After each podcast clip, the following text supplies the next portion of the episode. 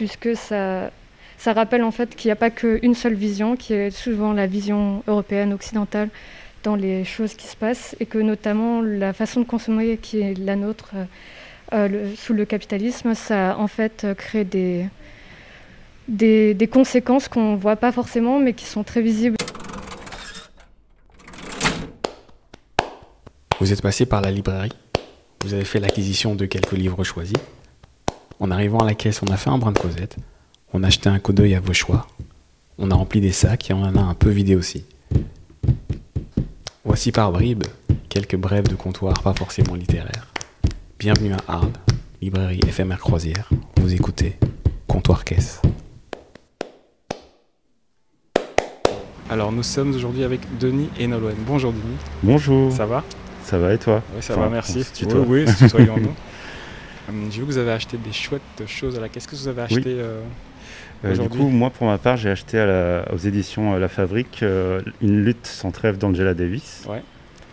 Et voilà, en fait, euh, c'est le tout premier livre d'Angela Davis que j'achète. Vous connaissez tu connais le personnage Oui, voilà, c'est une figure que je suis et que j'écoute et que je lis euh, à travers ses articles, à travers Ouais. ses interventions euh, dans la presse ou euh, dans le milieu académique depuis longtemps. Ouais. Et en fait, je me suis jamais lancé dans la lecture de- d'un de ses ouvrages. Et voilà, je me suis dit qu'il fallait se lancer un jour. Pourquoi il faut? Parce que là, l'heure est absolument cruciale sur ces questions-là et que c'est l'une des voies les plus importantes euh, sur cette question-là, la question de, des discriminations raciales Mhm. et aussi la question euh, de- du capitalisme et de la lutte anticapitaliste, ouais. étant donné qu'elle était euh, membre du Parti communiste euh, aux États-Unis, Ah ouais. qu'elle a réussi justement à lier les luttes antiracistes avec les luttes anticapitalistes. Ok.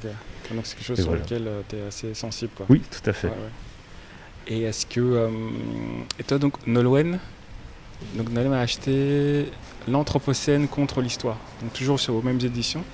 Euh, pour quelle raison? Euh, J'ai acheté ce livre parce que je suis très intéressée à la question euh, écologique et Mhm. notamment euh, l'influence du capitalisme et du système capitaliste en lui-même sur euh, le- bah, l'effondrement de la biodiversité et le Mhm. réchauffement climatique. Et donc ce livre euh, montre, enfin c'est un, un retour historique à partir de, de la- le commencement du aux origines du capitalisme, on va dire, et de, de tout l'impact que ça a eu sur euh, le dérèglement climatique.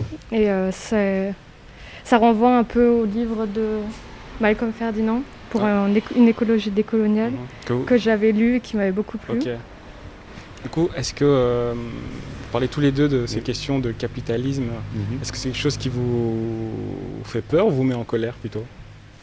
Euh, je pense que c'est plutôt, enfin pour ma part, c'est un état de fait, c'est-à-dire qu'on est né avec et qu'on Mhm. vit avec et que c'est ça qui fait que le monde tourne, Mhm. mais qu'on peut véritablement à l'œil nu discerner toutes les problématiques que ça engendre, tous les problèmes que ça engendre au quotidien Mhm. pour des gens et que notamment sur la question antiraciste mais aussi sur la question euh, de l'écologie, on se rend compte que là le statu quo n'est plus possible et Mhm. qu'on est obligé maintenant de, en tant que citoyen, en tant que personne vivant dans le monde, de essayer de faire en sorte, d'une part, de se conscientiser, d'autre part, d'agir Mhm. pour que les choses changent et en faveur de la majorité de la population. Parce que ce, dont on se rend compte, c'est que le capitalisme est là pour favoriser, pour créer de la richesse et créer de la valeur pour euh, une minorité. Et que du coup, ce statu quo n'est plus euh, Ouais. soutenable.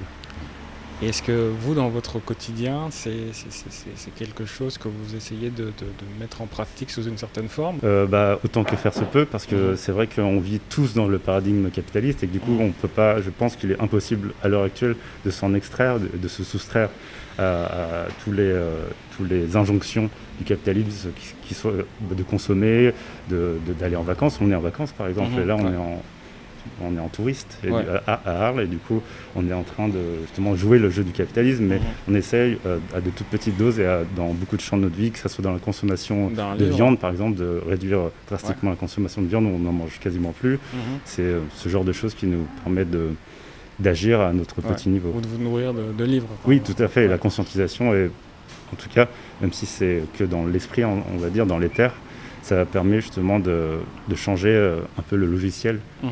Qu'on nous a mis dans la tête, en fait. Et est-ce qu'il y a un, un livre dont vous pourriez euh, nous laisser les, les- les références pour qu'on puisse nous aussi peut-être. Euh, sur cette question-là en particulier Non, juste sur quelque chose qui vous, a, qui vous a marqué, qui ah vous bah, a Personnellement, c'est Retour à Reims de Didier Ribon, qui est très probablement le livre qui a changé ma vie très récemment, que j'ai lu il y, a, il y, a, quoi, il y a un an et demi, deux ans, mhm. je ne sais plus. Et, et c'est véritablement euh, dans la question, sur la question des transclasses, mhm. qui me touche personnellement, mhm. euh, véritablement un, livre qui euh, m'a touché au cœur et qui m'a permis aussi d'avoir un retour réflexif sur moi-même, mhm. qui est le même retour que lui a opéré dans le livre. Et voilà, c'était très important de, pour moi de le lire. Je, je, le recommande à toutes les personnes qui ont ce sentiment de de ne pas appartenir à là où ils sont en fait. Voilà. Ok, merci. Euh, un livre, euh, il y a beaucoup de livres en fait, mais euh, notamment Les damnés de la Terre de Franz Fanon. C'est un des livres que j'ai lu au tout début de ma conscientisation et du coup c'est un livre qui lit à la fois lutte pour les indépendances et aussi en même temps ça, ça ramène à l'histoire contemporaine de Franz Fanon. Et du coup c'est c'est un peu relié aussi avec le, les livres, euh, enfin le livre que j'ai acheté et le livre que j'ai cité de Malcolm Ferdinand, puisque ça, ça rappelle en fait qu'il n'y a pas qu'une seule vision, qui est souvent la vision européenne occidentale dans les choses qui se passent, et que notamment la façon de consommer qui est la nôtre euh, le, sous le capitalisme, ça en fait crée des des, conséquences qu'on ne voit pas forcément, mais qui sont très visibles, notamment par exemple euh, euh, dans, les, dans, la Caraïbe où euh, le chlordécone, ça a pollué les sols pendant. Ça continue de polluer les sols et ça a des conséquences assez importantes sur la vie des populations. Et ça, c'est pour qu'en Europe, on puisse avoir des bananes à n'importe quelle saison. Ah, merci pour de nous avoir rappelé ces choses hyper importantes. Merci, beaucoup. Bonne continuation. Hein.